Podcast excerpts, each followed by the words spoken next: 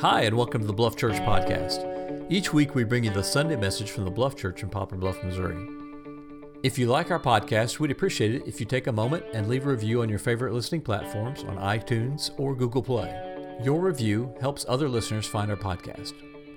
For more information about the Bluff, we invite you to visit our website at the bluff dot church or our social media channels on Facebook, Instagram, or Twitter. Just search for the Bluff Church.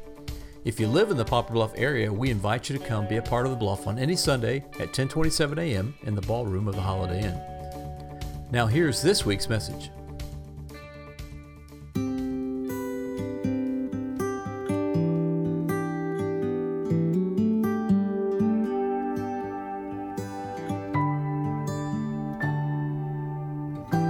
It never snows when you want it to. But it's cold enough. Yeah, Merry Christmas. Oh, I love this time of year. There, um, now, today's message is is really, I'm kind of expecting something big. Have you ever have you ever expected something big from a message? You are too? You're tired of being disappointed, man? Oh, man. The, uh, yeah, I I've never, I've done my best throughout my ministry to never target anyone, to never like use Sunday morning as some platform to talk to, you know, Irma in the background who's been like being rude or something. You know, this isn't the place for that. But there are some times where I just go, I really think, I think this message is going to fly. I think that this is going to hit someone's heart.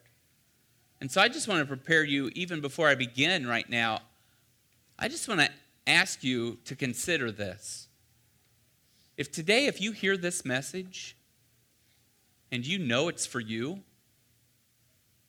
and you know God's speaking to your heart, and He's calling you to follow Christ, to make a decision to make Him your Lord and Savior, or if you hear this message today and you go, I just need to, I need to get back on the right track, I want to ask you to respond to it, to decide right now that if God's speaking to you, that you won't You won't stop up your ears. You won't harden your hearts, that you'll hear the Holy Spirit speak and you'll follow Him. In fact, let's let's pray right now. Lord, um, I just I just thank you for this morning and giving us an opportunity to come and, and to worship you. You are such a good God. And Lord, I pray right now that your word would be exalted and preached, and that it would impact our hearts and our lives. Lord, if this is a message where you even have it zeroed in on someone, Lord, I pray, I pray that they would respond well to you speaking to them. And I pray this in the name of your Son, Jesus Christ. Amen. Oh, you know, the stars have spoken to me. Truly. I'm not saying that to be all weird. But stars speak to me. They have for the. I, I still remember the first night I fell in love with the stars. I remember it. I was ten years old. I went outside to my back porch in the country night sky. And I looked up, and I had just recently become a Christian. I was ten years old.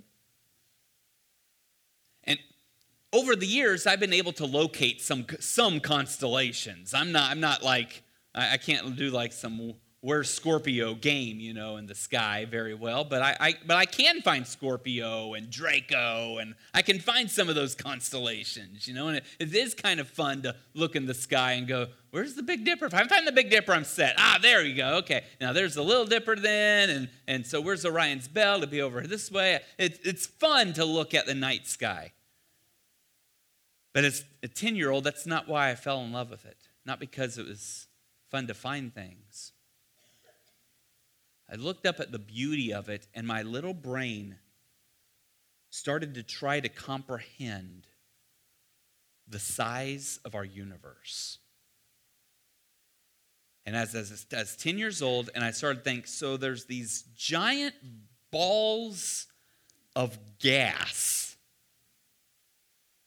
burning in the vacuum of space. These giant big balls that are so large, so enormous, that you can take hundreds of thousands of Earths and stick them in some of these stars. They're just ginormous. And yet they're so far away from me and so far away from each other that they look like little dots in the sky. They're smaller than fireflies. They're... And as I pondered the size and the scope of our universe, the stars spoke to me. And they said, "Darren, you are so small. You are so insignificant, and you will never be important. Look how, how huge this universe is. And no matter how ambitious I might become, how much, how much I want to accomplish in this world, I'm nothing. I will be forgotten just like you." And these stars that spoke to me when I was ten years old also not only told me how insignificant I was, but how amazingly humongous our God is. Who created all this? Who, who could come up with the idea and, and expand the universe to place all of these balls of gases on different ends of it? Uh, it blew my mind, and and for thirty-two years, that's been the message. Every time I look up at the stars, they remind me on how magnificent our God is, how insignificant I am. Do you have anything like that that speaks to you in your life? Does anyone also hear the message of the stars? Am I alone in that one? We've got some stargazers here, some Christian stargazers that look out and just go, "Whoa!" Well, today I want to look at the message of the Christmas star. And I want to look at what lesson can we learn from, from that star two thousand years ago that was shining bright that night. And what lesson can we learn from the Magi who traveled that great distance to find this Christ, this King? I'm only going to look at one verse with you. It's Matthew chapter two, verse ten. It doesn't appear to have a lot there, but boy, it really speaks to me. Matthew chapter two, verse ten says, "When they saw the star, they rejoiced exceedingly with great joy." There's some redundancy there. They, they rejoiced exceedingly with great joy when they saw the star. I want us to first consider the glow of the Christmas star as it shows us the importance of Jesus Christ. And the first lesson I receive whenever I consider what is the Christmas star saying to me, this is the first message I receive. It shows me and reminds me just how vitally important Jesus Christ is to God's plan to save us. If you think about, anyone have a fun birth announcement stories? Anyone in here, you post something whenever you found out you're having a kid? No one did that? Oh man, they're all over the place. I mean, you look on YouTube when you're having kids and they're showing, they're like popping balloons to see if it's a boy or girl, or they're, they're surprising grandparents with some box they're opening up and they're like, "It's a bun? What's, I don't understand. Yeah, you need to put it in the oven. I don't understand. Wait, oh, oh! You know, you, you see, yeah, we've seen all those things, all these birth stories, birth announcements. You know what I don't understand? When a child is born, I understand why we will advertise, we'll stick something on Facebook, we'll advertise like the child's name. That makes sense. I never understood why we tell everyone to wait. Does everyone care how big the child? I mean, like if it's like a really giant kid, maybe. Hey, yeah, the thirteen pounder. Whoa, okay, that's impressive. But why are we going around telling everyone to wait? I mean, why don't we do like blood type? Hey, I just had a kid. A plus. I mean, yeah. What? I don't. I don't know why we chose wait, but anyways, all these birth announcements. We're sharing these messages because we're excited, and we want other people to celebrate, to celebrate with us that our child has been born, and God is no different. And God starts to celebrate from the highest of heavens as this angelic army descends upon Bethlehem. And all these angels come out and they begin to shout, "Glory to God in the highest, peace on earth, goodwill to men." And they're shouting, "Jesus is born, he's here," from the highest heavens all the way to the lowliest earth. The shepherds walking through Bethlehem after they worship the child, going, "Woohoo, you won't believe this, he's here, he's here," and, and making a stir throughout Bethlehem. But not only is God celebrating from the highest heavens to the low earth, he takes hold of the canvas of his sky. And he, he makes sure that even his creation is making the signal. He's here. It's what a message of importance to, to take this creation and make sure it, Even if, even if you don't hear from the angels above, even if you don't hear from the lowly shepherds, just look up into the night, and I'm shining it out because it's that important. Jesus Christ is here. There's a second message I get whenever I consider the Christmas star.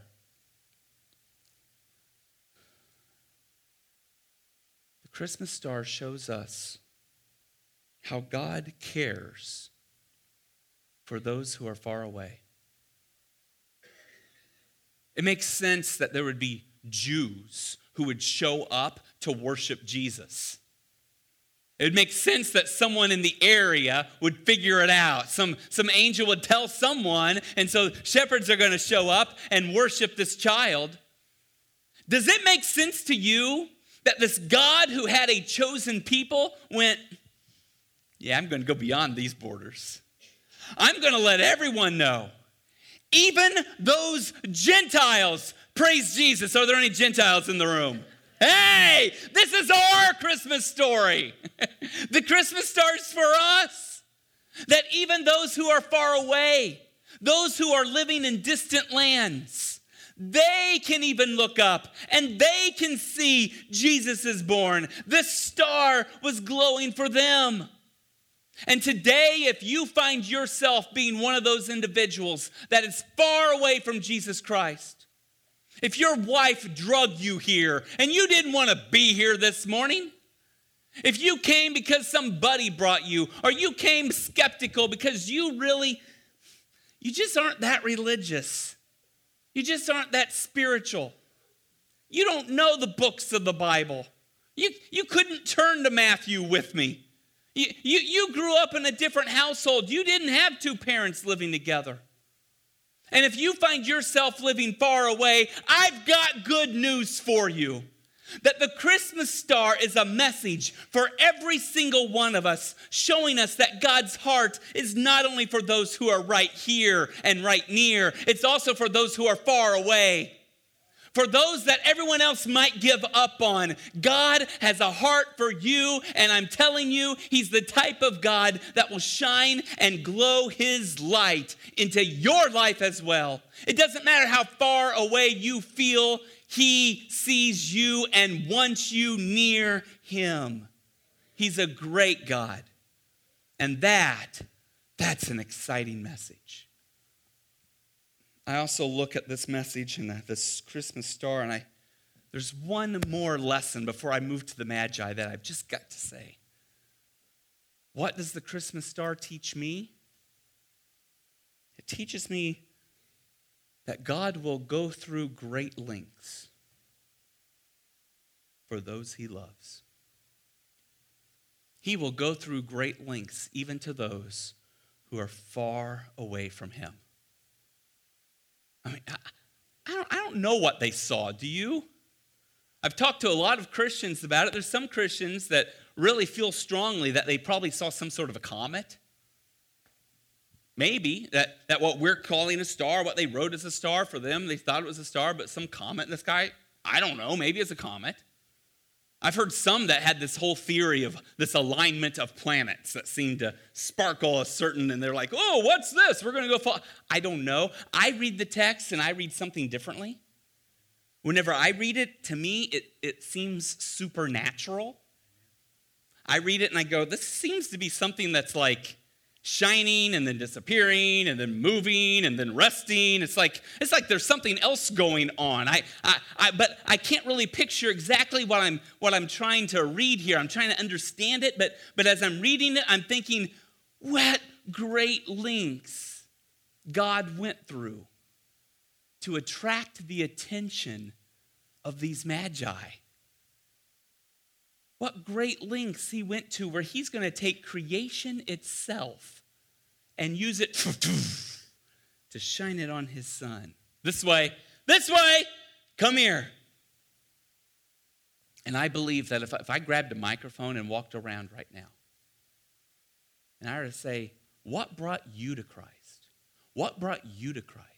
What was the glow that attracted you to Jesus Christ? How about you? How about you? I promise you, we would have so many stories, crazy stories.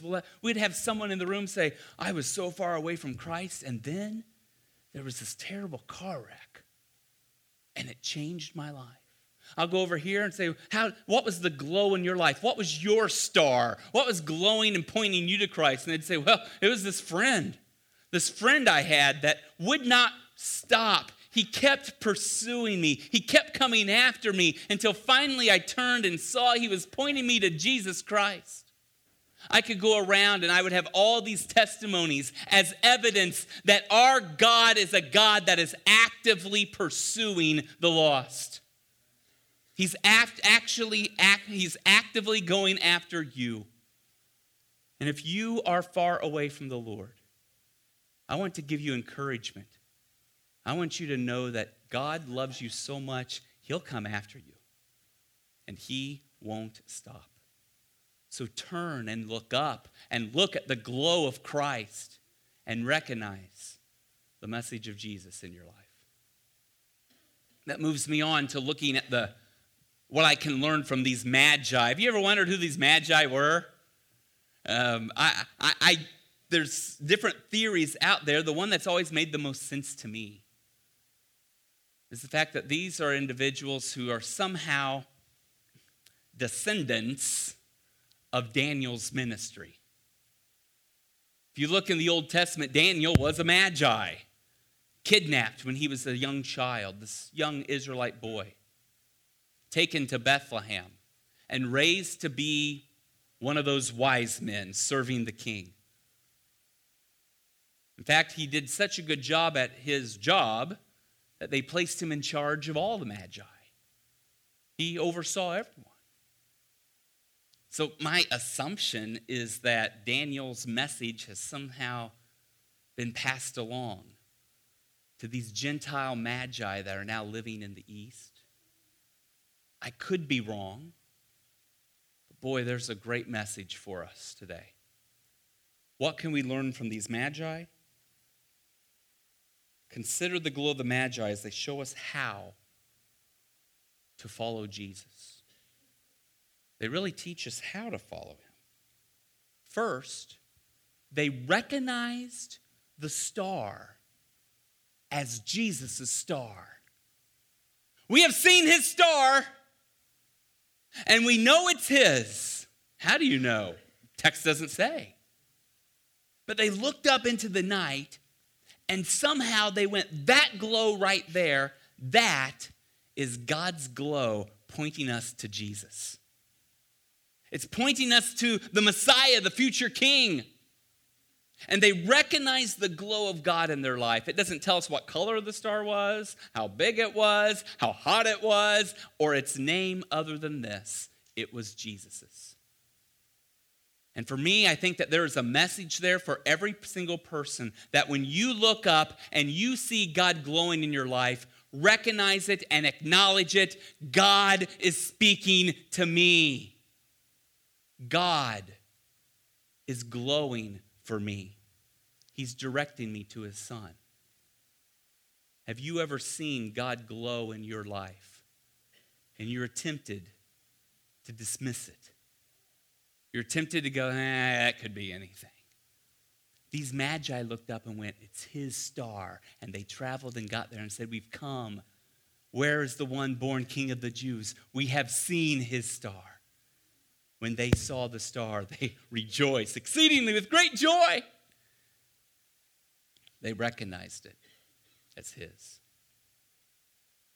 You will not be able to follow the glow of God, God's outreach into your life, if you don't acknowledge whenever he comes and he speaks to you that it's him who is speaking. And when you acknowledge it and go, God is speaking to me, he's speaking to my heart, he's speaking to my mind, I hear his voice, you're on the right path towards a great discovery. There's another message that I learned from the Magi. It says that they understood the journey and they went. They looked up at the star and they went, okay, let's go. Let's go. How long is it going to take us? Doesn't matter. It's going to be a journey. Let's go. Pack the bags. Call Uber. We're leaving. Yeah, they didn't have camels. They had Uber. I don't know. Yeah, yeah. We're leaving. We're going. And they recognized that they were, they were, they were not only willing to go, they matched a perceived willingness with the actual going. So many times Christians go, oh yeah, I want to follow God, but they never actually get to following him. They actually saw that it was going to be this long journey, and they went. And you need to go. If God is speaking into your heart and your life, and you know you need to surrender to Jesus Christ, you know you need to make him your Lord and your Savior, I'm asking you, take the journey. It might be a long journey. It'll take longer than a week. It might take your entire life, but it's worth it because you are following this mighty voice in the sky, your God who is saying, I sent my son into this world to die for your sins. I'm telling you, he's infinitely worth it. Surrender to the fact that you're going to go on a journey to follow this God. And you don't know where it's going to take you. It's going to be an adventure. But it's time to go and follow the example of these Magi who packed their bags and went. Not only that, they brought their best. They came with so much enthusiasm and joy. They saw it. It sounds like they were giddy. They were really whooping it up. Are you familiar with whooping it up? They were whooping it up. Exceedingly, with great joy, they saw the star, and they came, and they finally followed the star to a house. And it says that the star rested over a house. I, I may not be very smart. Maybe someone afterwards can explain it to me. I don't know how you stand underneath a star. Oh, right here, it's this house. But I also don't know how we put men on the moon. Uh, uh, people are smarter than me. Maybe they figured it out with some weird math or something. I don't know. But but whatever they were following rested and pointed the way, all the way to the exact location of Christ. And they came to this child. And it says they worshiped him, which would mean they would get down, proskuneo, the Greek word. They would prostrate themselves and kiss the ground and worship this child. And then they presented him with gifts. We always put three wise men in because we know there's three gifts. But we don't know how many there were, but they presented him with gold and frankincense and myrrh. And they brought this great gift and they worshiped him, and, and they set an example of where our heart should be as we follow. We ought to bring our very best when we come to Christ. You need to bring your very best when you come to Christ. And so finally, I just want to say, let us live as wise men under the glow of Christ. Let us live as people who have seen God's work in our life. He's spoken to you. He's spoken to me. So let us live as though God has spoken to us. It's more than stars. It's the voice of God, and he speaks to our hearts, and he draws us to his son. And I suspect there's some here that are being drawn today. I suspect you may have been coming for a little while, and you've been hearing the message, and you know you need to surrender to Jesus Christ. And I want to ask you to do that.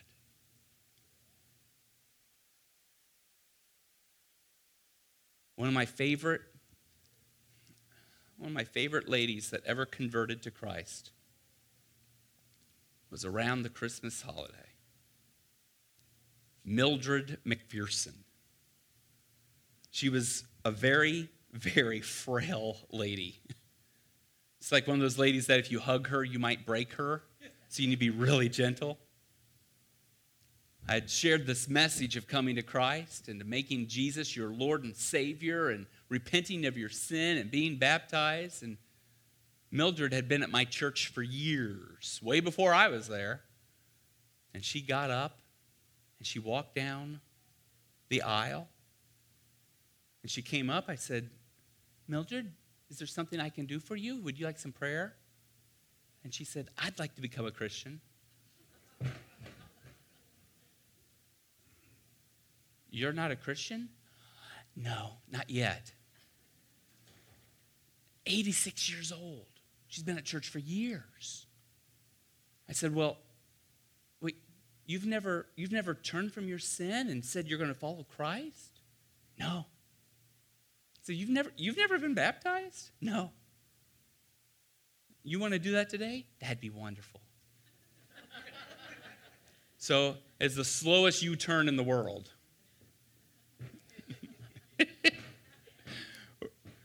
We're going to baptize Mildred McPherson. Her baptism, it was my favorite baptism I've ever done. We got in this little baptistry, and I put my arm around her. I took her hand, and I was trying to be so gentle. And I'm going slow, slow, slow, and her feet came up.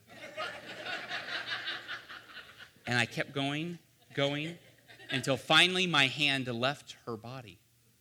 And she was floating in the baptistry. This part of her hair is still dry.